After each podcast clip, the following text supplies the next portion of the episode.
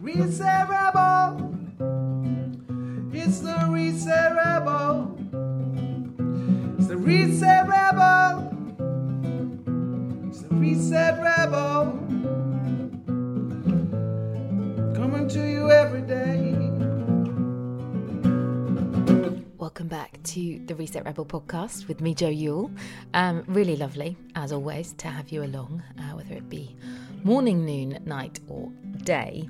Um, it's always a pleasure uh, to have you with us. And um, today I'm really, really, really excited uh, to be speaking to someone I've been hotly in pursuit of for quite a while now, really, since this podcast began, in fact.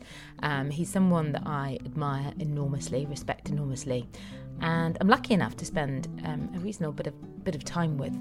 Um, when he gives his five rhythms of dance workshops once monthly. Um, but sometimes those little hiatuses in between those appointments are a little longer. And the reason for that is that Chris Connors, um, today's guest, is a busy man. He's recently created a product called BeBox Moments, and he says that sometimes you've got to get into the box to break out of it. And no one likes to live in a box. Uh, a cardboard box, as I believe the song goes. Um, because, yeah, we always like to be thinking outside of the box, moving outside of the box, shaking outside of the box. And that is definitely something we do on the dance floor in Chris's classes. So it feels like something I've always wanted to find out a lot more about. This meditative um, experience that he has created in cities um, around the world since I kind of last spent a bit of time with him, which was in his retreat centre or his retreat um, immersion at the end of last year. And basically, um, he says that when we live from our present state reality, accessing the power and beauty of the present moment, we eat better, sleep better, communicate better, and live in a more balanced state of being that he calls uh, relaxed action. Now, I love that. Um, and I feel like that is a really beautiful place to be. And it's not always, there seems to be a plane flying overhead right in the middle of this recording. Um, there's never never a good time um, to be in relaxed action, is there? Let's be honest. Um, it's a difficult place to find anywhere in this uh, very hectic world that we all reside in. Um, and I feel like it's something that I access on an infrequent basis. I try to put it into my day, uh, diary on a daily basis. I try to squeeze it in, um, that appointment with myself to check in before I check out for the rest of the day and jump on my laptop and, you know, get involved on my phone and do all those wonderful things. And I think I've always had an argument with myself, which we talk about um, in today's interview, um, whether meditation can be moving um, I've always found it very tough to sit cross-legged and do that kind of, um, you know, typical statured uh, meditation that we traditionally are led to believe is the only way to really find and sink into the deep bliss. So for me, I have spent way more of my time uh, meditating in movement than I have um, in stillness. But I, I, you know, would love to be able to have more access to those still moments. Um, and as Chris always also says uh, about this particular product, the BeBox moments that he's introducing around the world, currently stateside, um, and I think shortly to be arriving in New York. Um, he says that he's passionate for us all to become more still in the city while still living in the city. And I guess, you know, cities are notoriously tricky places to be. Uh, and coming from one in Ireland, which was particularly full of chaos and carnage and um, yeah just a really tough place to find that stillness, to find that peace, to find that serenity. Um, it all seems to have come um, full circle for Chris. So I'm really, really excited to be sharing his story today about how he found living in Ibiza and why he came here um, as someone that so many people here um, know and love and have so much respect for. Um, but today's podcast um, is brought to us, as always, by our sponsor Giggle Water, um, which is inspired by the 1920s playful American term meaning alcoholic beverage. Um, Giggle Water is a lifestyle brand with a passion for value, innovation, and a strong social mission. Um, so it's founded on the idea of having a life of balance, happiness, and health. And the brand is focused on creating products that are relevant and meaningful to people's lives and their experiences therein, as well as giving back to global communities via charity and environmental projects, including the Ibiza Preservation Fund and Clean Ibiza Now. So, having spoken to Catherine uh, of Giggle Water Wines, the CEO and founder, who's also a dear friend of mine, she says that um, she believes that there needs to be more of a focus on wellness and balance in the alcoholic drinks industry and in people's lives in general. So, this is core uh, to the theme and foundation of the Giggle Water brand. And the reason I felt it would be good to partnership uh, with Giggle Water on this podcast is because, uh, as the very title suggests, resetting ourselves in Ibiza after, um, yeah, little bits of partying and little bits of over socializing is something that's incredibly necessary on a regular basis. Uh, like anywhere else in the world, um, we all need to reset ourselves often uh, to stay in tune with where we want to be. And I think a lot of the wellness experts here are people by their very nature who have a foot in both camps and people that like to live their lives in balance. Um, being able to go out and enjoy all the fruits of Ibiza and the, you know, the dance floors, but also feel good a lot of the time, or most of the time, in fact. Um, and going from A to B does require a little bit of focus, a little bit of motivation, and a little bit of um, what's the word really? I guess like tenacity and um, desire. You know, that desire to stay well um, in a place where it's not always necessarily so easy has got to be something that you commit to. And um, discipline is a word that Chris and I are discussing quite a lot in today's podcast, and has been a, real theme for me of late. So I'm really, really, really, um, like I say, looking forward to sharing everything he has to say. He's a wonderful man. He's got a beautiful Irish accent, which just feels like yeah, a massage for the ears. Um, so without further ado, this is Chris Connors um, talking to us about his BeBox Moments project um, and his five rhythms of dance uh, creations. Don't go away. So I'm uh, here uh, on the beach in Sant'Eulalia and uh, very, very delighted to be with today's guest. That is Mr. Christopher Connors. Good evening. Hi, Jo. How are you doing? I'm very, very good, thank you. And um, I just never expected to be pretty much sort of in bed with you, ready for this podcast. it's a dream come true. Well, well, indeed. Every girl's dream, that's for sure, in Ibiza. I don't even know how I could answer that one, but that's okay. well, well, to set the scene a little bit further, we're actually right. lying um, on a very large double sunbed, um, which is feeling very opulent and luxurious, and gazing out to the most beautiful pink, fluffy sunset. Yeah, it's beautiful. You can see the, the sort of turquoise waves, the pink clouds that are reflecting the western sun, and it's just an Ibiza moment, as we kind of have many days. We are very blessed in that department. There's no denying. I'm feeling very, um, well, I don't know. I've never really seen the sky look like this before in Sant'Eulalia, so I'm definitely uh, enjoying this moment. And it feels quite an apt setting, really, for uh, a podcast where we're going to talk about meditation in a moment. Mm-hmm. Yeah, great looks like one of those sort of scenescapes that you would see on some sort of you know YouTube movie on meditation with a guided sort of uh, talking YouTube voice. YouTube videos where they're just kind of the waves rippling in the sky, looking beautiful and pink and fluffy. Yeah, that's it. It's a tough life. It's a tough life. Someone's got to live it. Um, so I mean, first off, I mean, you know, I think I think the first time I ever clapped eyes on you was in the orange shop in Sant'Eulalia all those uh, many, many moons about, about five years ago. You were with Susie Pearl, our dear friend. I was. I was probably looking to install my phone and, and get grounded here. That was that was partly when I just moved here, when I decided to come here and spend my the majority of my life here. Yeah. And how are you feeling about that decision right now? Well, I'm here and it's five years, and you know I always say when when people ask me, you know, how is Ibiza all this time, and I said, you know, it gets better with age for me. It's a it, Ibiza just gets better and better. I keep unfolding and finding more, and um, in the good words of many people here, you know, the island is good to me. So uh, I'm enjoying every single moment of it. In what ways would you say that it's kind of, you know, it's good to you exactly? Well, obviously, there are the obvious benefits of living in uh, in a place that has so much light, and that really in, that really inspires me. It gives me, you know, it's so good for our serotonin levels, so good for our brain, our body. Um, and then also just living in community in this sort of, I, I would say Ibiza is like a big commune, you know. We live in this sort of real flow, and you'll know from the five rhythms, the, the, the, the rhythm of flow is that sort of everything feels very at ease when you're in flow. There are days when it's not, but when it does, my word, there's nothing like the flow of Ibiza. You will not find in many parts of the world. When you're in a good day here, things are good.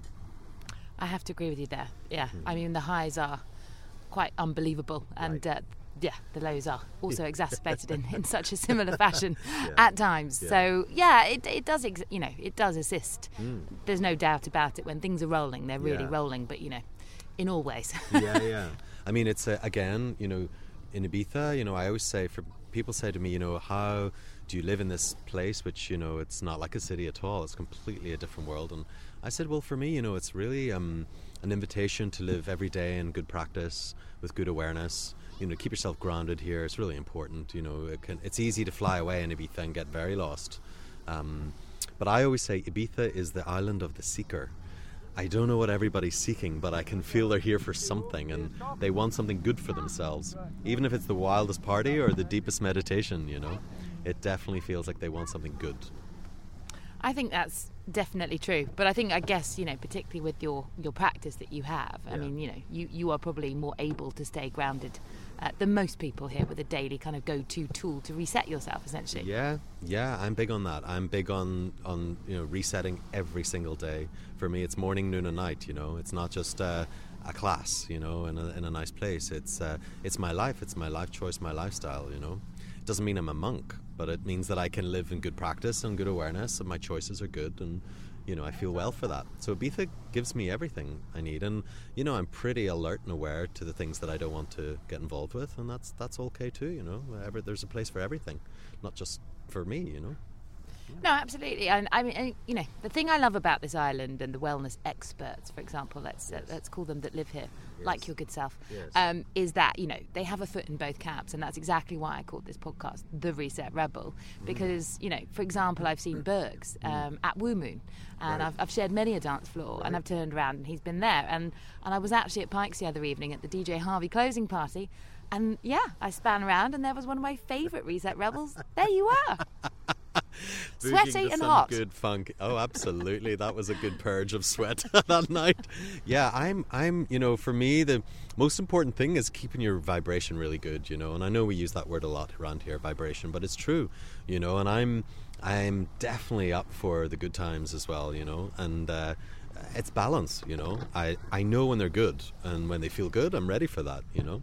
And you know, my, the, you know, you asked me earlier, um, just as we were setting up, when you know, uh, why did you come to Ibiza? Well, uh, I came here. My first time I came here was in 1992, and uh, the reason why it's quite a story, really. But the reason why was because uh, I was caught on a bomb in Belfast. I was in a huge bomb explosion in the in the city, and I was pushed into. Uh, uh, a Virgin megastore at that time, and I remember going in, and we were locked in, and we had to stay there, and um, uh, it was all go- pandemonium outside. And I remember looking at the wall, and they used to have CDs on the wall. Remember the sort of CD players that you could choose, and uh, I I remember being so drawn by this CD cover. Oh, I think we're going to be kicked out. No. he he, he uh, thought better of it. that was the waiter. You were drawn by a CD cover.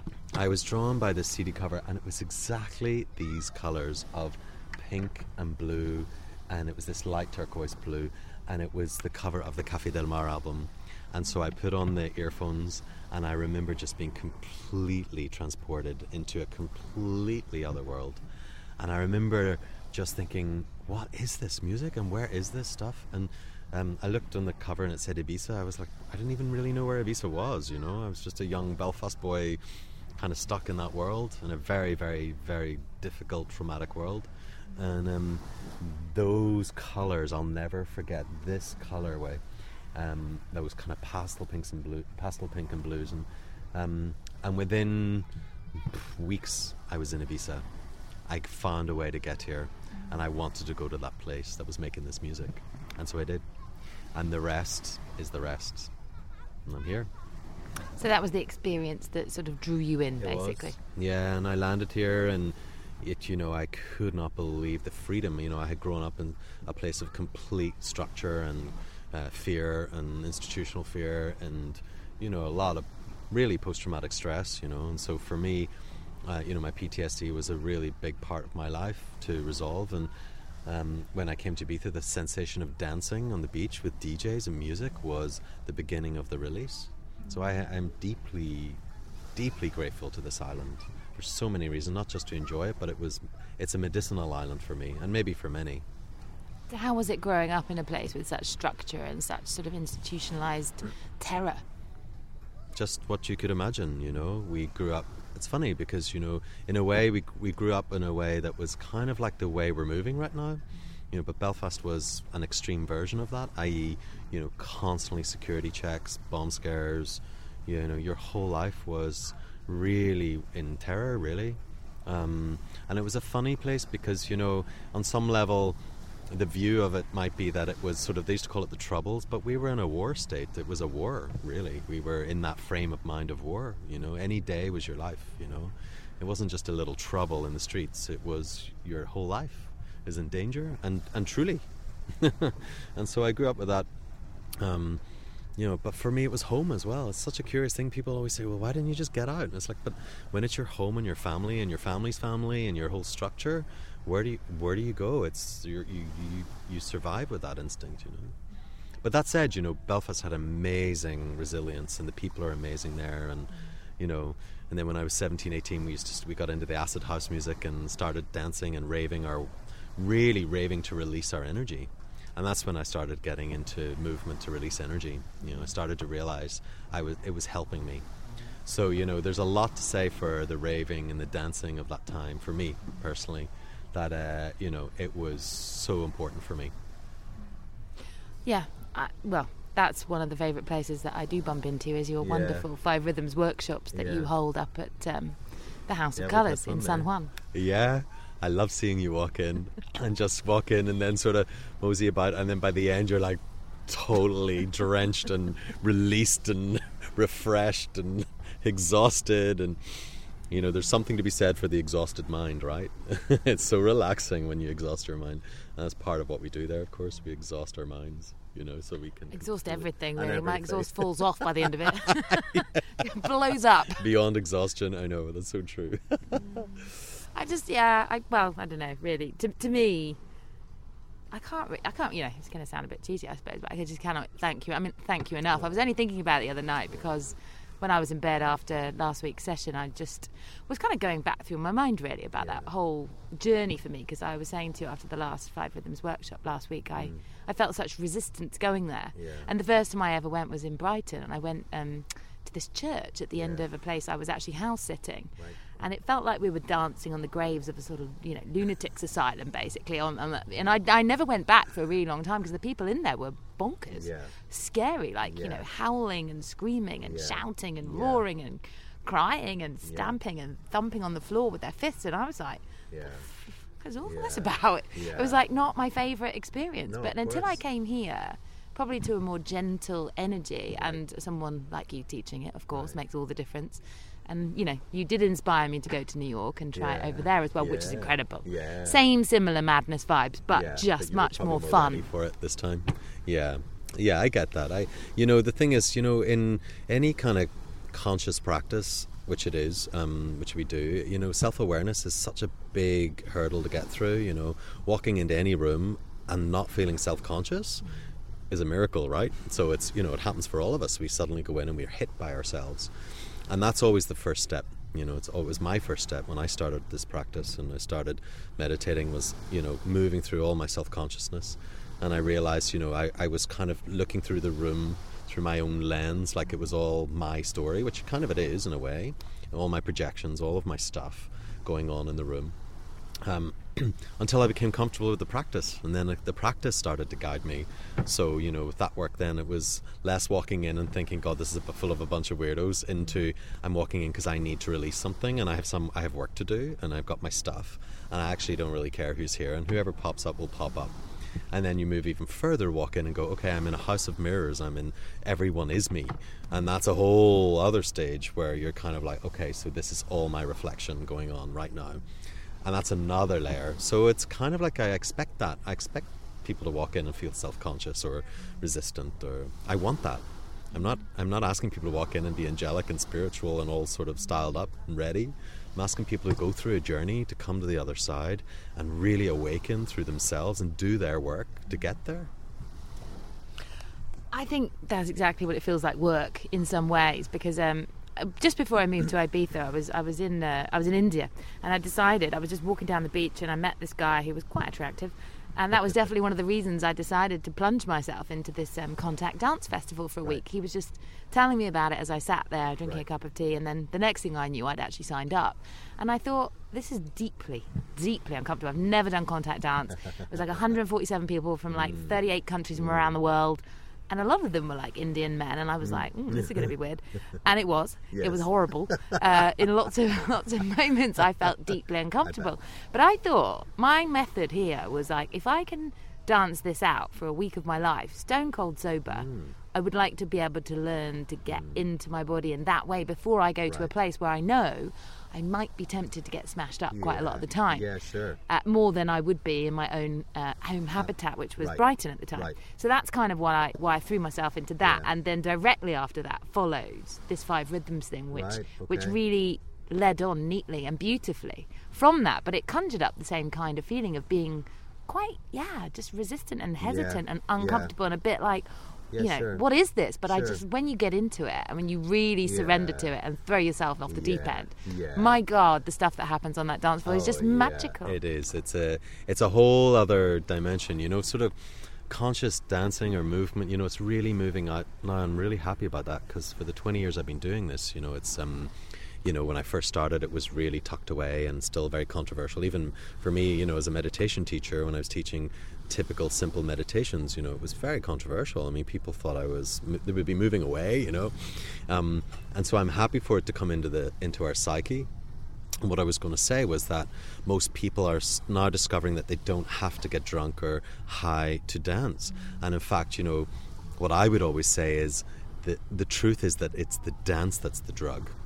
The dance is the drug. And the more you can take of it, which you can take as much as you want, the higher you're going to get. The higher you're going to go. You keep going and you keep dancing and you give all of yourself.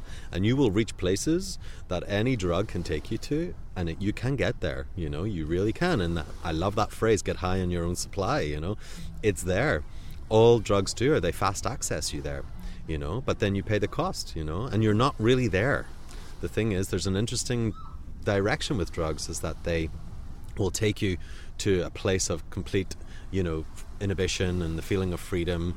Um, but there's a part of you that's not conscious and not not present to what's really happening, and that's a shame in a way, or it's a miss. Not a shame, but it's a miss. You know, it's like a miss of those potential moments. You know, so. The, there's this sort of for me I, I, I tend to you know when I used to go clubbing a lot in my early days in the 90s and in the late 90s going out dancing and when I started discovering this practice, I would go and dance with my friends who all thought I was more high than them, and I was completely just in dance, you know. Uh, but that's my place to go. That's my resource, you know, and I have some tools to get me there, you know. But I would encourage people always to just really kind of dance more, you know. Uh, it's been it's so good for our Western mind. We're so heady and critical and full of our thoughts, and we believe everything we think, which is ridiculous. Uh, you know, whereas movement is so such good medicine for our thinking. You just throw your thoughts into your body, it can really, really settle your mind. You know. Oh, just come back more. You just oh. don't. You're not here enough. That's the tragedy of it all. It's like I've only been once this year, and I I, just like I just you know last week I was like. I just need this. I need this in my life because yeah. it bleeds into every other area, and I, I feel it and I see it, and. I'm like, I don't know. Yeah. I'm on the cusp of going back to New York again, actually, for a little bit more, maybe even a teacher training. I don't know. I'm playing with it, nice. but you know, you said that obviously the founder and the creator, who's very sadly not with us anymore, was Gabrielle Roth, and Mm, yeah. you know, I mean, how was that to have kind of spent a bit of time with her? Yeah, I spent many years with Gabrielle. You know, we, we, we created a really dear friendship and a dear connection um, for quite a long time in our life. Um, you know, I can only say this because Gabrielle, for me, you know, I had been to India many, many times, and I'd spent many years in many ashrams and many monasteries and retreats, and and I honor every single one of those experiences and every one of those masters and gurus. Um, but with Gabrielle, when I met her in New York, she sat on the on the stage. I'll never forget. She was head to toe in this fashion black, in this beautiful Anne de who's my favorite fashion designer as well, which was kind of weird, Belgian Japanese mix. Uh, with a big diamond ring and red nail varnish, and sort of looked like Patti Smith, you know, kind of rock chicky. I was like, "Yeah, you're my kind of woman." I was like, you know, I wasn't really prepared yet to kind of, having come from fashion, I wasn't really prepared to give up my own style to sort of adopt a yogi style or a Buddhist style. That was, you know, style's important for me. It's an expression of your individuality and who you are, and and I think in the West that's important to us. You know, to live egoless is very challenging in the West. You know, you can go and do that in the East, but in the West it's not so easy. And so when I saw her, we instantly connected. It was immediate, and uh, we hung out a lot. And I can tell you, it was really like being with a kind of superstar, a kind of rock star superstar with swagger, but a beautiful heart and a mind and a master's mind and heart. And so, you know, being around her was just delicious. I, you know, it was really wow. You know, uh, wow. You know, it's almost like no words. You know, because the experiences that I had with her were so uh, incredibly expansive, and um, the amount of learning that I had that was so immediate with her for, with her was incredible. And um, you know, I, I I live in testimony to her actually because you know she never left New York. She lived in New York for 50 years. Uh, she was head and toe in the city. She was committed to the city. Um, and to all of the mess of the city, to really deep healing in the city, which most people were not doing, and um, and also for all the individuals and the outcasts, from the transsexuals to the people dying of AIDS, and all through, you know, all the outreach that she's done in community. I mean, she was a really deep healing woman. You know, it wasn't just about funky dancing and sort of a bit of a trip. You know, her work was really deeply put into into the healing modality uh, through movement. And so she had blind. I mean, I remember teaching a blind uh, uh, class with her of 150 blind people who came for the first time to move and I watched them move and I wept watching them express. Can you imagine the amount of fear in their body? And they were able to move freely for the first time in their life. And they were weeping. They were, people were just completely freeing up just by simple movement. And then I saw what this practice was doing. So beautiful. Got little little goosebumps happening yeah. after that. Yeah, I think that just oh yeah blows my mind really completely and utterly. I mean, yeah, to be feeling that free when yeah. one of your key senses is completely removed yeah, must be absolutely it was incredible. just incredible, and they could really dance like dolphins. You know, they could move and dance, and they started really moving around the room. You know, if you think of blind people, generally kind of fumbling away, trying to feel things, really limited, rigid.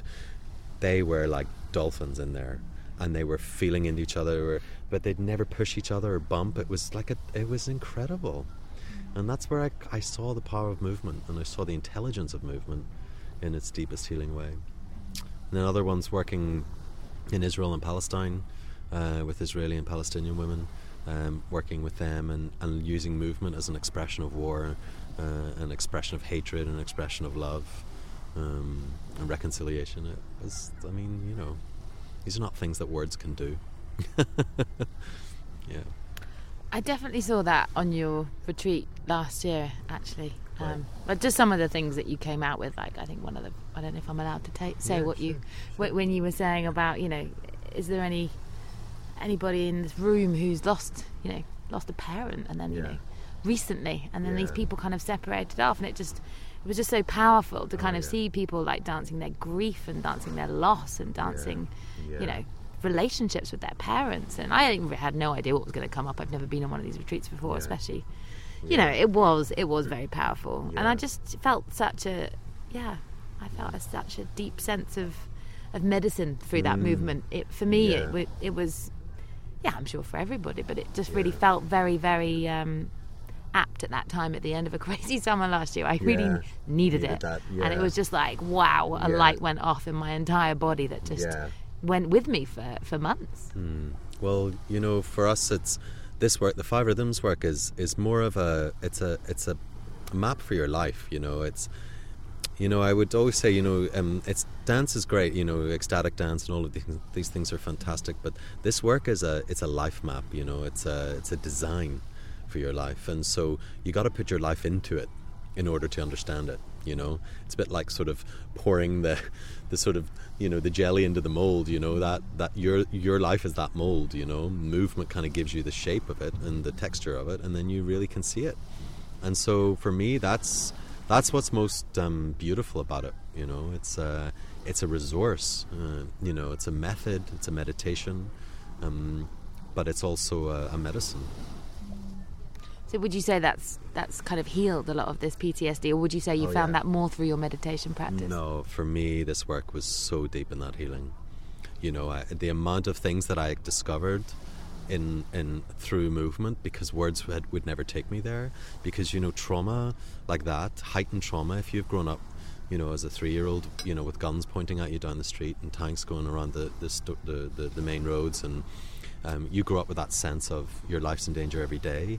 Um, that trauma lives in your body, and only through movement could I really, really feel the amount that was sitting in my system, and also could I articulate it and release it. And as Gabrielle always said, which is the most beautiful line turn your suffering into art, your art into awareness, and your awareness into action. And that's what happened to me. All my PTS, all the mental suffering I had, I started to formulate through movement my body and express it and find shape, start to have fun with it, move it, shift it, and then let it be and let it rest. And, and then it would leave. And, you know, my, the left side of my body was so frozen and I didn't know, of course, but um, when I released it, I, it doesn't sit with me anymore. You know, it's a really clear, simple fact. Yeah. Wow. No, I just love that. I just, yeah, I think it's uh, just absolutely fascinating, really, what can happen when you really start. to- I mean, as a yoga teacher, I mean, for me, I got a little bit bored with this whole, you know, doing something on the left side, then repeating it on the right, then, it's, you know, just it was a very linear frame of movement. And until I, I found my teacher, who Mm. I absolutely worship now, um, Julie Martin. Right. She, um, you know, she's an ex New York choreographer and Yes. dancer, Yeah. and then she lives in Hawaii now. And I'm actually going on um, her retreat in January. It's an Oh, immersion for a week with this non-linear, unstructured kind of frame of of work that she's kind of she calls uh, the intelligent yoga rebellion, where it's about kind of moving into um, freedom of movement and unstructured movement and, and a kind of yoga that massages the fascia. So it's very much about kind of getting into a more intelligent way of, uh, Right. of, of moving the body that is Right. loosely based on yoga, but Right. ultimately it's very much a different thing entirely. And that's what I did on my 500 hour. And she's incorporating that with a five rhythms teacher. So it's the two of them together Oh, for a week. fantastic. I'm literally wetting my pants. Oh. I can't wait. That's wonderful. You know, I think it's um, for me. Um, you know, uh, our work in, in movement, the Five Rhythms work is. Um, you know, we, I get a lot of yoga teachers coming to my classes, and um, you know, for the Western mind, it's a very good thing to be able to have freedom because you know we are the Westerners are psychodramatic, and we are naturally highly emotive and expressive. And what we're very good at is making change happen, and we're very good at breaking through, and we're very good at innovating, and we're very good at saying, "Yeah, I agree to that. No, I don't," and um, we're very good at vocalizing our whole way of life. In the East, however, you know, they're extremely good at following a pattern and sort of repeating and becoming and sort of you know uh, practicing in that way and, and sort of going all the way through and so for me my personal challenge with um, linear practices was that you know I could not my mind would not let me do that I'm an artist really in the essence of myself and my art needed to express and I couldn't become a sort of linear formula I couldn't I couldn't adhere to that. I was too rebellious actually. And my rebel really saved me because I was off to monasteries to train for years through Buddhism. I was off to ashrams to you know I was doing all of that. But actually what really came to me was fundamentally it's all within me and that's my universe. And that's that needs to explore and express. Mm. Like a good westerner and we deserve to own ourselves, you know. I don't believe that we need to go and always just bow down to Eastern philosophies, even though they are the gatekeepers of great wisdom. They are. They're amazing, and I, you know, I'm extremely grateful to them all for what they've done in my life. But we have a, we have our own innate wisdom and our own indigenous belonging to our land, which is important that we embody and become. So, out of interest, I mean, for me, meditation, um, it's something that you know we're kind of traditionally told we have to like sit down we have to cross our legs we have to be still and all mm-hmm. this kind of stuff. Mm-hmm. And for me i've always found meditation through movement mm-hmm. through walking.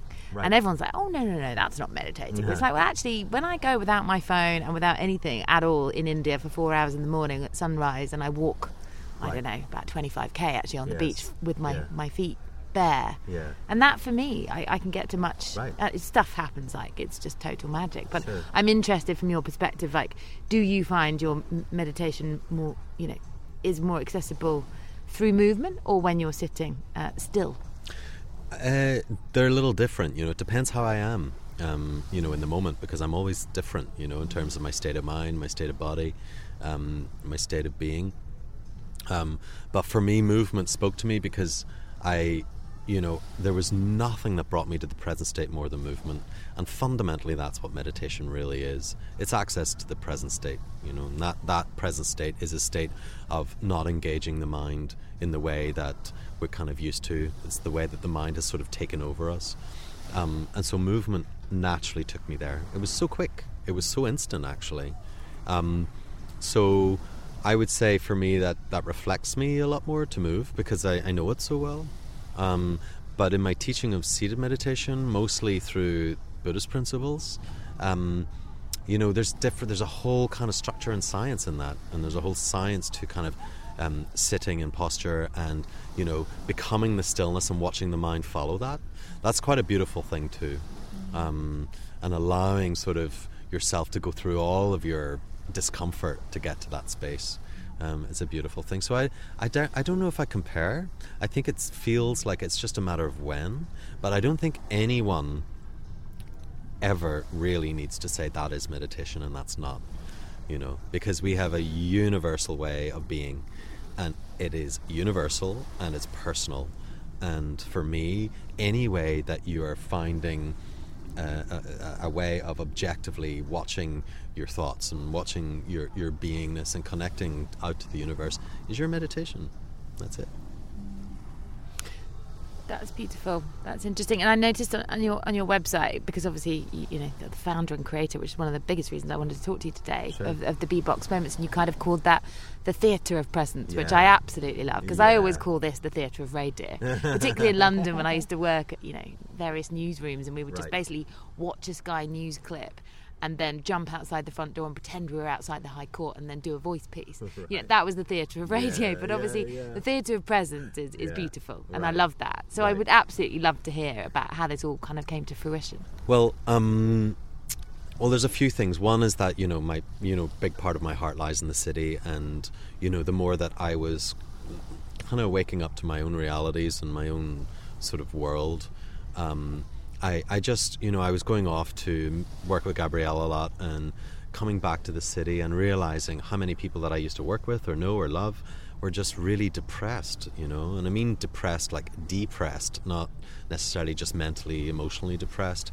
Like their whole system was compressed and depressed, and and um, I kind of realized that, you know, that there really wasn't anywhere to go. I mean, people were. This is sort of late '90s, early 2000s, and you know, um, September the 11th happened, and you know, then everything started shaking. That cities became shaky. But I always grew up in a shaky city, and my dream in Belfast was always to create a space of stillness. It's always since a child I used to draw all the pictures on the city where people could go and just be together and reconcile. And um, I've always had that. It's instinctive in, in nature in me to be a, a peacemaker, really. And so BeBox was born as a way to bring sacred spaces back to the city. That's what I really wanted. And because I have a design and luxury and aesthetic background, I wanted that to feel new and different. And I wasn't adhering to any dogmatic belief. I wanted it to be for everybody. It wasn't conditional that you went in and suddenly you were studying Buddhism or or uh, some kind of Vedic side, or it, it wasn't about that.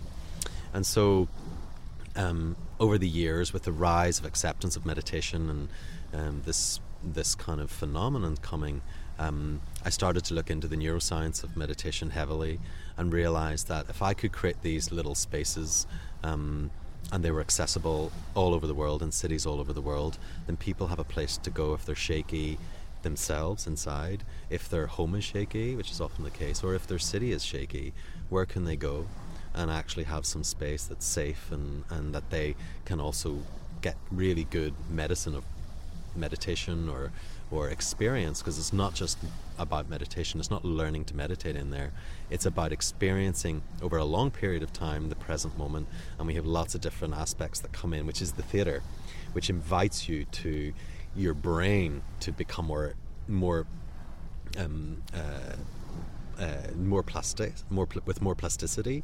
It can it really allows itself to to engage with present state thinking, so that you're less focused on your sort of usual thought patterns, and actually it'll shift your patterns of your brain.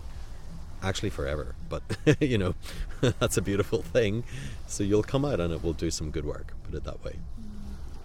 I mean, I think a lot of people. I mean, you know, obviously, when I I do teach a little bit of meditation at the start of my yoga class, but everyone's yeah. very put off by the idea of meditating because they're like, oh, but I can't empty my mind of thoughts. It's like, right. yeah, no shit. Yeah. Who can? It's, yeah. a, it's a very tough thing to do. Yeah, so I, am intrigued I, by this. Yeah, sorry. I just, I kind of, you know, I'm, I'm, I'm a stickler for that one because you know, um, anyone who ever tells you to empty your mind of thoughts, I don't know what they're thinking because they're obviously thinking about something, and actually, you know, that's impossible.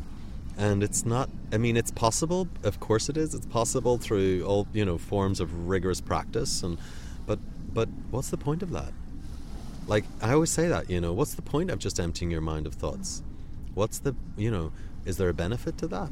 And for me, you know, I'm always saying it's about really creating relationship with your thoughts, creating healthy relationship with it, not emptying it.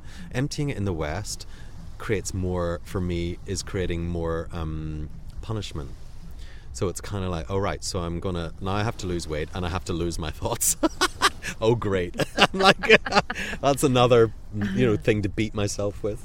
I'm like, no, you know, it's like question yourself. What is your relationship with your thinking?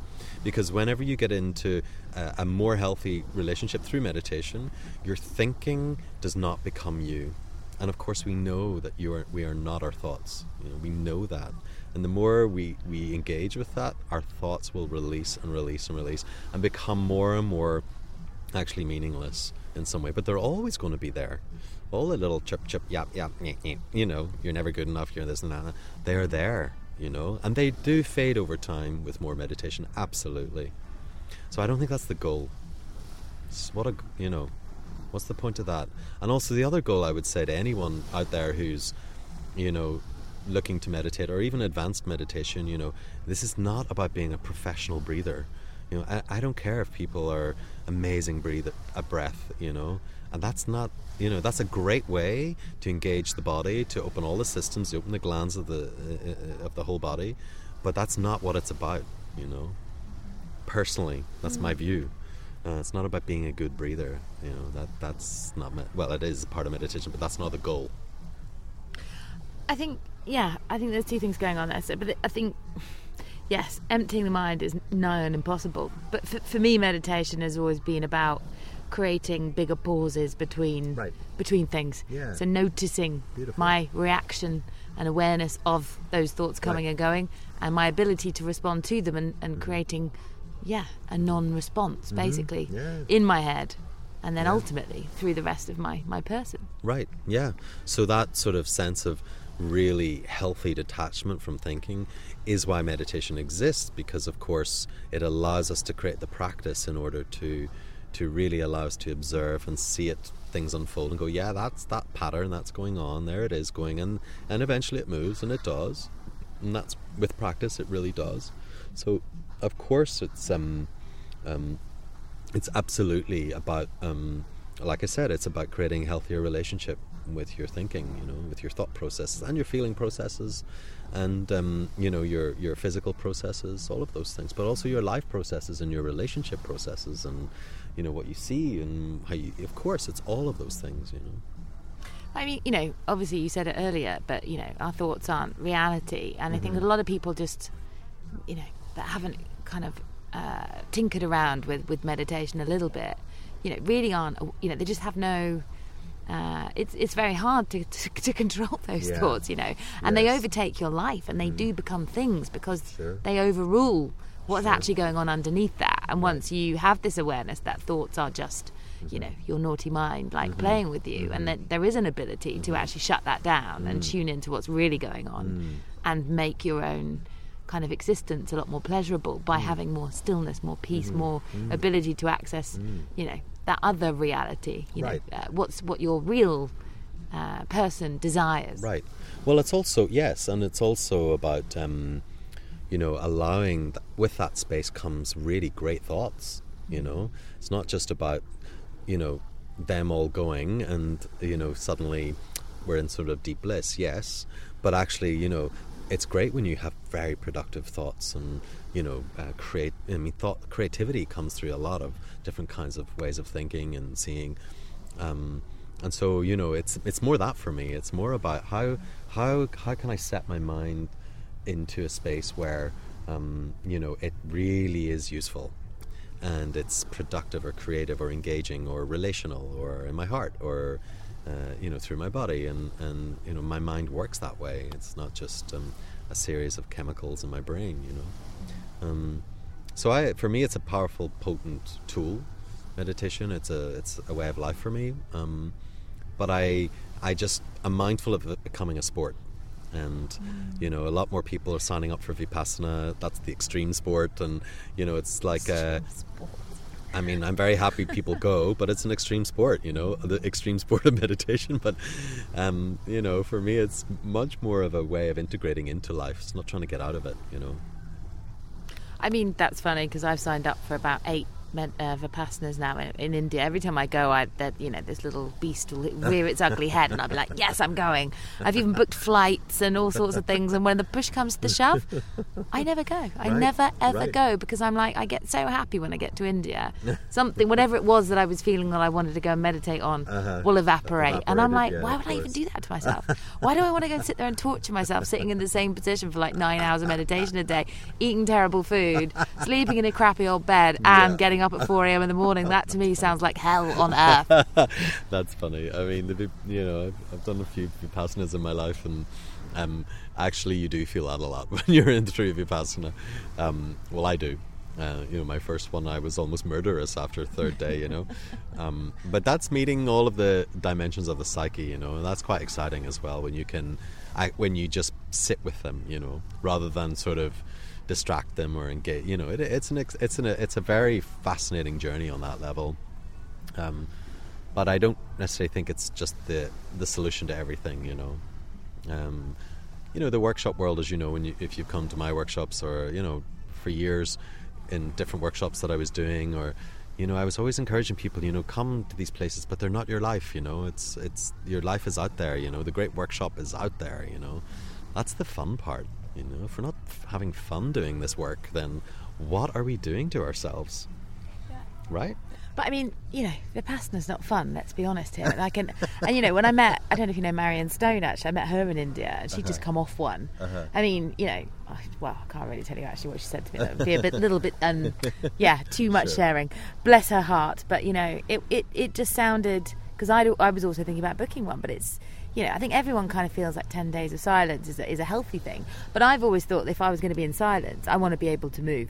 You know, if I could go on a, a movement meditation Yes. silent thing, Yes. like where I could go hiking in nature and that kind of thing. It'd be perfect. But the idea of sitting Yes. for that many hours a day in Yes. silence, like it just doesn't feel like the aim of the game of life for me. As you Right. said, Right. it needs to be. I mean, I've had a lot of enjoyment in this life, but that sounds like extreme draconian measures to get to a place of Right. potential bliss. And there's no guarantees that you're going right. there. There's no, That's right. you know, some people just never get there. Right. And you know, I would say I'm probably going to be one of these people. That I and there is no getting there. You know, there's only getting here. You know, there is no there. So that's that's what I'm saying. That's why I'm saying. You know. That it's I'm sort sorry. of well, hey, that's just a had wake up. to slap that's all right. It was I'm like a so proper sorry. wake up. You just had a mozzie in the face. Just slap me across the face. It's fine. Whoa, um, that's, that's A a, wake up. We used to we used to go. Yeah, right. We used to go to. It was it very in Buddhist the either, monastery. killing we used things? To, well, no, in the monastery we used to get you know whacked across the bamboo. You know, meditating if you had a little sort of sleepy nod or, oh yeah. so it's all right. That's the that's in the moment. Yeah.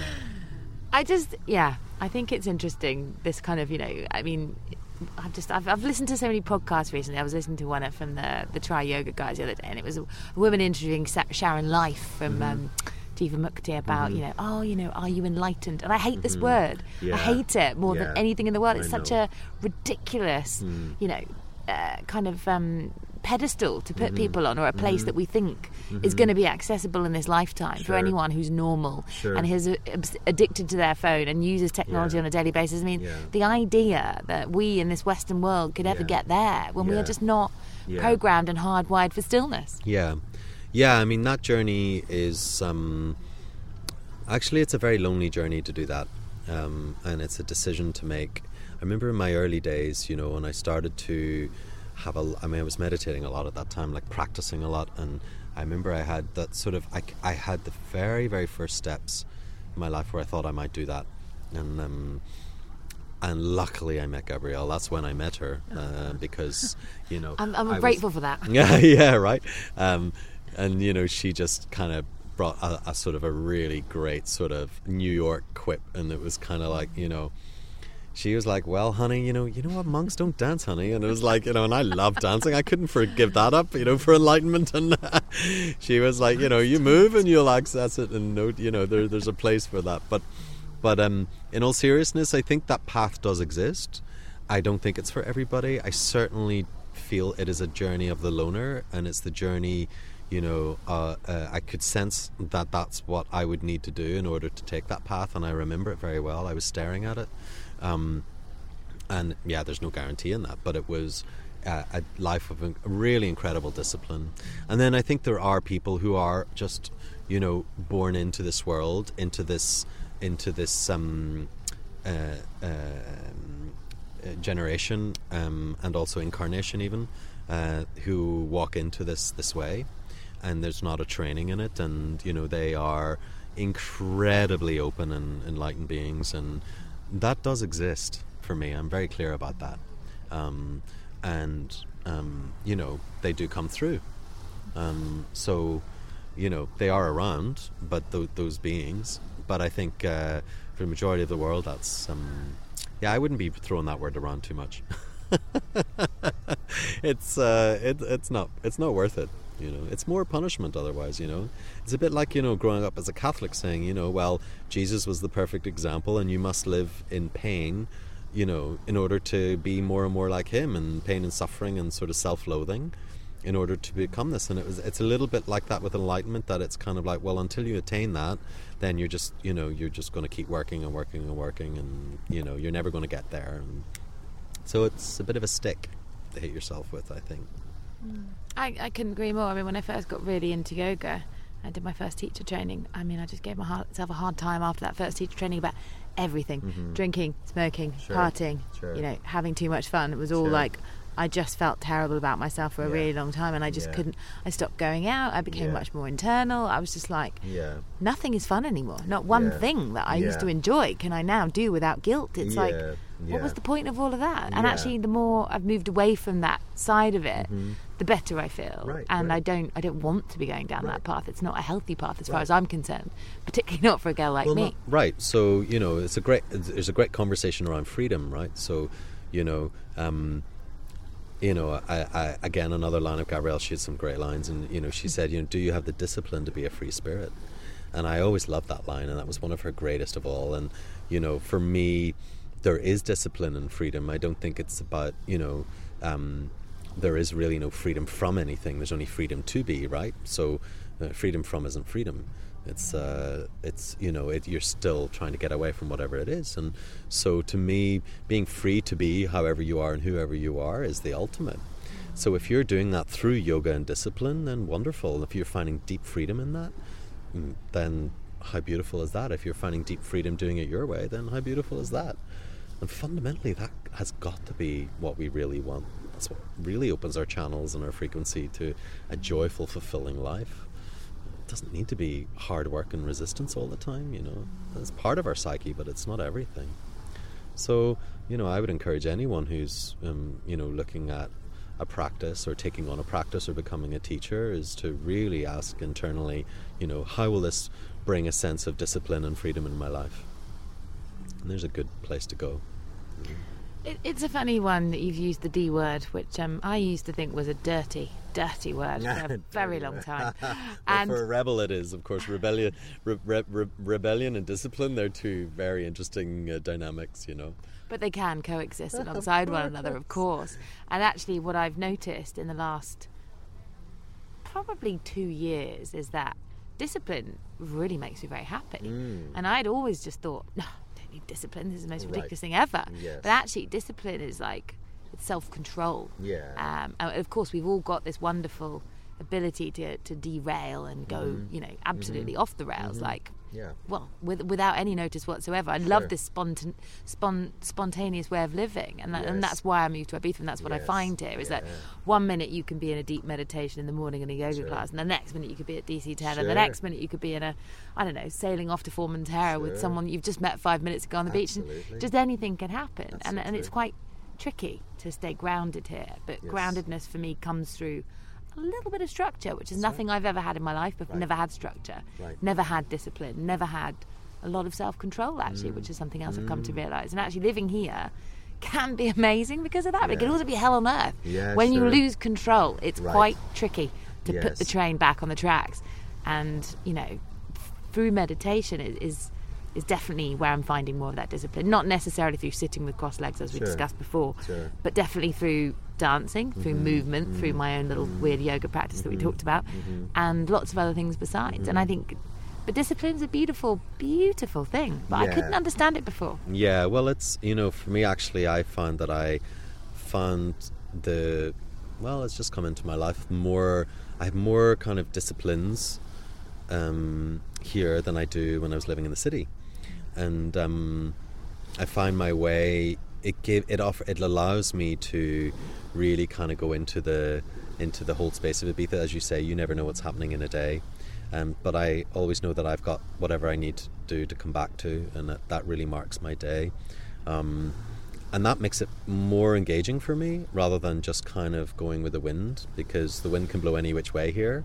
And, you know, there's many rabbit holes and many sort of different places. And, you know, I, I know all of that when I first came here. You know, I did all that when I was younger. I got very lost here and, you know, all of those things. You just wake up and you're lying on a beach. You don't actually know how you even got there. And all of those things. I didn't know north, south, east, or west. You know, I really didn't. But but to me that was kind of part of um, that time in my life um, but now at my age now it's not really about that but i'm definitely here for the fun you know i'm absolutely here to enjoy it and soak it up and but i'm totally and utterly um, committed to me being engaged in my day and that's up to me um, it's not that I just get pulled and pushed everywhere, and I'm not working in that way here, you know. So, and the days are amazing, um, and I attract in what I attract in from that, you know. And that's a beautiful thing here, you know, because we live in a, a very sort of uh, a, a very magnetic kind of community here, and um, and uh, I love that. I love seeing what just comes in today, you know. That's a beautiful thing. I used to say, I'm like a feather, Yeah. and you know, pick me up and blow me anywhere. That used to be how I was, Right. but I'm definitely not like that now. Right, And I do have the yeah the Good. structure and That's the the tools, feet. and I. It's good. It's good. It's a good. is- that's where the energy is, you know. That's why you probably like to dance because, you know, that helps you come down. It lands, you know. I was put your, you know, put your mind into your feet and see what happens, you know, rather than just in your head or your, or a broken heart or a, a sort of, you know, an unheard voice or, you know, the feet are important. You know, they do. eh, They have so much intelligence during your day, you know, and they're grounding and they're like, all right, I'm here, or I'm going to walk away. I'm not doing that. I'm going to go that way. You know, there's so much intelligence in that. And everything is so seductive in Ibiza, you know. She's such a seductress. Sorry. So, you know, it's true, right? You know. Um, and so it's a it's it's so everything feels very alluring and you know I, I it's got a big trickster energy Ibiza for me. So you know you I I have to be mindful of the illusions that I see or I have to be mindful of the the sort of little moments of trickiness and all of those things. They're great invitations for practice uh, and grounding and you know when it's clear and when it's yes and when it's no and you know yeah there's a lot of frequency movement in this island you know I think yeah. I mean, it's very easy to become the yes man here, but actually, what I'm I'm noticing, like I said before, is being the no girl is much more powerful. Yeah. Saying no is Yeah. definitely much more powerful than saying yes all the time. Right. Yes just leads to utter madness. yes, it can on this island. That's true. Yeah, it's um. There's so many ways you can go, you know. But I think for me, no, you know, I, I love the in I love feeling internal in Ibiza. You know that that can often people feel like they're missing something, or you know, I love being at home. I love uh, writing and. Uh, say I, I love to sing and play guitar and all those things. Uh, I'm a real North Islander, clearly, um, but actually for me, it's just all of those grounding things that help me connect. Um, and and they're they're more and more important for me. The more I'm living here, actually, I don't miss the parties so much anymore. I know they're coming, and it's not like you're trying to, you know, you're not trying to find the next thing or look for the next one. When I came for the first year, I was curious, so I wanted to see what was going on everywhere. But now it's kind of a, a case of I'm going to let it all be now. It's all good. Maybe just turn up, we rock up and see Harvey and go funking for a while. it was great fun. It was hot, but it was great fun. Um, and uh, yeah, I don't, I don't, I don't seek so much. Yeah. But yeah, I mean, there's just like it doesn't really matter. I mean, you, you kind of go through the FOMO stage when you live in Ibiza, of thinking you're missing out on everything and you have to keep going out. But actually, when you get to a point where you actually physically can't, Yeah, it's like, well, there's always going to be another party, No. always tomorrow, and it'll probably be better. That's Ibiza for you, you know. I think that's what's curious about this island. It is, it is the island of the hedonist in many ways. It's a hedonistic place, um, and that's a good thing, you know. I think it, it's great to to be able to feel free in that, as long as you feel free, you know, not in the prison of hedonism. Do you think that's possible to feel like you're in the prison of hedonism? Uh, I think it, yeah, I think it, uh well, if, I mean, you can see it here, you know. I think you can see, um, sadly, you know, it can get very out of control very quickly, um, and that can be someone's life, actually. Um, and, you know, a few times that, you know, I've had people coming who have just really burnt out. And, um, yeah, it does happen. That's, you know, it's the, the, the dark side of the island as well, you know. You know, it's a beautiful paradise, but there's a lot of dark elements here that I feel, you know, can easily kind of whip up the frequency. So uh, I'm really mindful of that and I'm very protective around those kind of energies, really. Absolutely. Well, uh, you need to be. So, how do you? I mean, I've got a pretty good idea what you're going to tell me, but how do you reset here? What is it that you, you know, do to get completely out of your, and maybe out of your head and into your body to kind of get yourself back to where you want to be?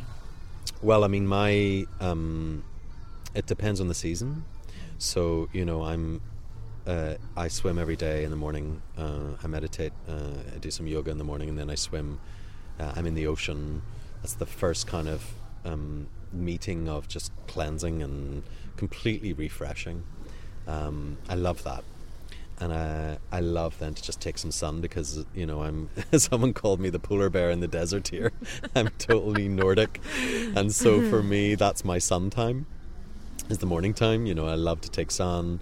Uh, I don't wear sun cream. You know I really enjoy the soft sun, and then you know come mid sort of late morning. Then I'm very engaged in my work in the world and what I'm doing, and you know I have a lot of um, a lot of I spend a lot of time calling out around the world and um, making my things happen out there. Um, but then I also love Ibiza. You know, I'm big on sunsets, and I have a lot of my own meditation spots that are way up in the secret spots, and um, I go up there a lot in the evenings. And I tend to try and get as much sunrise and sunset as I can. It's so good for you. Um, yeah, and it's kind of like that for me, you know. It works around the weather, or it works around nature, really. That's why I came here, you know. I came here to get all the benefits of nature, but to kind of feel like you're in the city still somehow, right?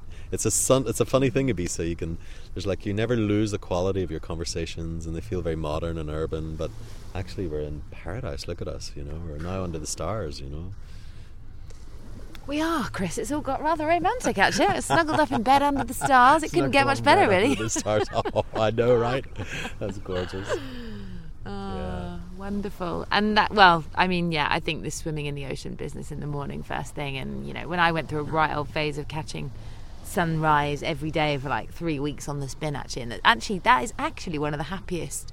Yeah. You know, when you've got that, I think it's they they call it the um, circadian rhythm. You know, when you've right. got that thing That's right, right. uh, That's which is very easy to fall off that wagon Right. in Ibiza with the bedtimes and the late meals Yes, and the late nights and bloody Yeah. blah blah. Yeah. When I'm going to bed at a reasonable Right. hour, like ten o'clock, and I'm getting up at six, I'm catching Right. sunrise, even in the winter. Yeah. I love that rhythm. It's the best thing in the Right. world. Well, there's the benefits of that kind of discipline, let's say. That's a discipline, just to have that, right? And so, you know, for me, funny enough, with BeBox, we look at people, especially in the city, people's circadian systems are completely messed up. And, you know, they have very little sense of where the sun is and where the day is. It's a really tragedy. And when you're sitting in the office all day and you have, you know, that really strong artificial light and those off, you know, the strip lights in the office that drive you, they're like microwaves. And then you're on your phone and screen and stress and, you know what an existence you know and so you know I, I, I don't mean that to feel pity i mean that to I in my, because i know it myself i've been there um, so you know for me to have a life where my circadian rhythms are in gear. I mean that's just healthy you know simple.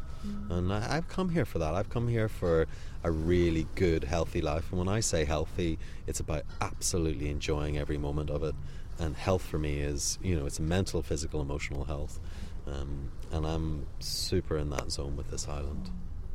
Well, you look like a shining picture of health, and you're always glowing, and you always look so rested and relaxed, and that's what I love about you. I think it's it's really great.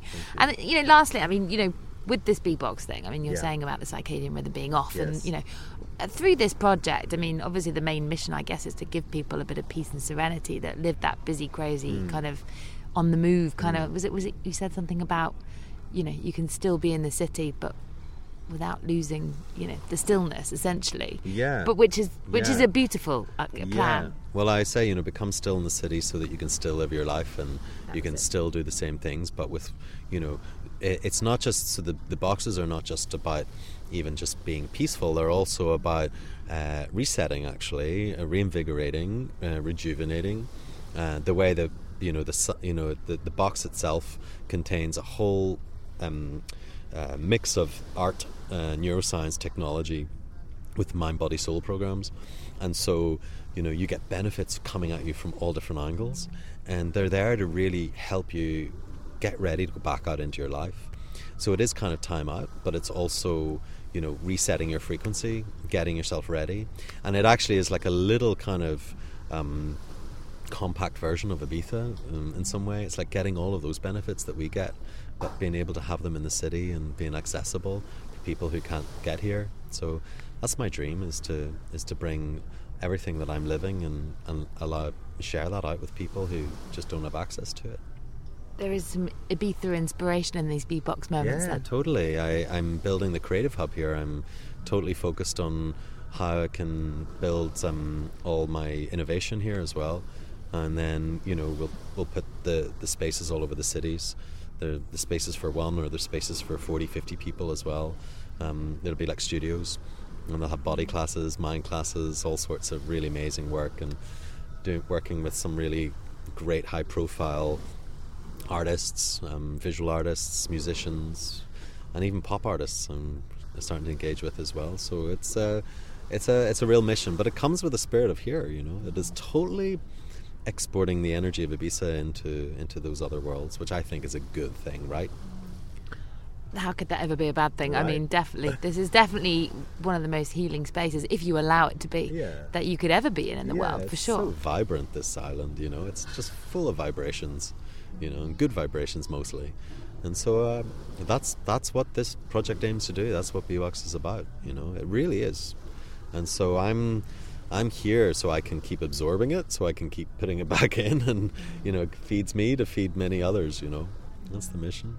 So where can people catch it? I mean, I know it was in London, in Shoreditch, in the in the Browns kind of uh, HQ. Yeah, well, we just opened in LA, and uh, we've just done three months in LA now, uh, which is really cool. And then we're going to do another one in London towards Christmas time, um, which will be a drop in again. And then come January, February, we're going to be um, more sort of working with different partners. So you'll see them in hotels and um, offices, and hopefully some public spaces. And um, yeah, and then we look at how we sort of continue that all around the world. And the studios will open in 2020, and that'll be more like street level. Um, you'll be able to, you know, just sign up for classes and work on, on, on you know all your different systems and you know the sound and light medicine that you can get now. I mean, it's amazing what you, you can do in these spaces. Um, and so I'm I'm fascinated to see what's going to happen. It's going to be quite a journey. I'm fascinated to see what's going to happen. I can't bloody wait. I actually was in London when the, one of these but I literally just couldn't make it to one of these. God, I was I gutted, know, and I'm literally itching to I have this one of well, these experiences. There will there will be more, and you know, and lucky us because you know, like I said, we kind of live in a big BeBox in some way here. You know, it is these es- it is these elements that really matter. Um, but we'll have something in the on the island as well soon. Watch this space. Hurrah! Can't wait for that. Thank you so, so much. And just lastly, with the favourite, are you doing anything else this year, like a retreat or anything? Yeah, um, I'm going to do. Well, I'm, I'm going to keep monthly classes going, so um, we'll do them. They generally fall around the full moon, as you know, and um, uh, we'll keep going with the monthlies. And then I hope next year to be doing uh, another retreat, um, and it will be something really magical. This retreat, uh, I'll be working with some of the people who worked with Gabrielle Roth, who are amazing, and we're looking at bringing more five rhythms and uh, the, the sort of the ritual theatre of our life, and be quite quiet piece, quite dramatic piece. It's very beautiful. So yes, so watch this space. And um, if anyone wants to catch me next week, I'm going to be doing a. We're showing. Um, the video of, or the documentary even of um, Thich Nhat Hanh, you know, the great Vietnamese monk who um, who basically created the mindfulness movement, and uh, he's uh, he has a place called Plum Village in France, very famous um, retreat space. Made a documentary about him. It's a very beautiful meditation documentary, so it's like meditating and watching at the same time. And I'm going to do a meditation walk and then watch the movie, and that's going to be at La Granja next Monday. Uh, that's going to be the 8th in the evening. And that involves some movement, very gentle, just walking, simple, mindful movement. And then we'll watch the documentary up there as well. That's going to be very beautiful. So, Well, actually, I've got a retreat, but I'm going to bloody well bring them with me. oh yeah, come for the walk. That'll be a beautiful thing to do. They can come on the walk.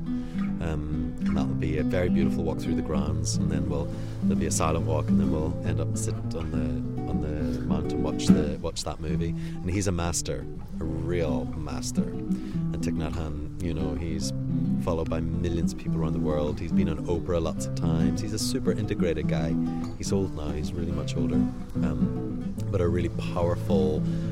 Uh, like the Dalai Lama, probably second to the Dalai Lama in the Buddhist world, uh, to bring this easiness to the world and you know the easiness of understanding their work, which I really admire and respect. We're looking to do something at BeBox with them as well, and that will be very beautiful. So watch this space. I'm, I'm watching it, and I'm totally in for all of that wonderful stuff, like the retreat, the documentary, the walk, all of it, all of it, all of it. And um, we'll have more classes and sessions and really good, um, really good nights where we can really move and move truly, madly, deeply together. well, that that that brings things neat, neatly to a close in in my book, and um, I'm so grateful to have you in my life. I, I really am. Like the dance, and you know, even having you as a bit of a sounding board for this whole little reset rebel Yeah, project wish you has, well has been fab. keep broadcasting to the world, keep pushing out your things to the world. That's what it's about. You know, we get this little short life, and we have so much possibility to just throw our stone, let it ripple, and see where it goes. Keep on rippling, Christopher. ripple on. rippling, rippling muscles, rippling wonderfulness. You're just a picture of, yeah, a, a lovely human that I'm glad to uh, glad to have met on this beautiful island. So um, thank you. Dan. Yeah, thank you. Thank you. Gorgeous. Reset Rebel. It's the Reset Rebel. It's the Reset Rebel. It's the Reserable. Coming to you every day.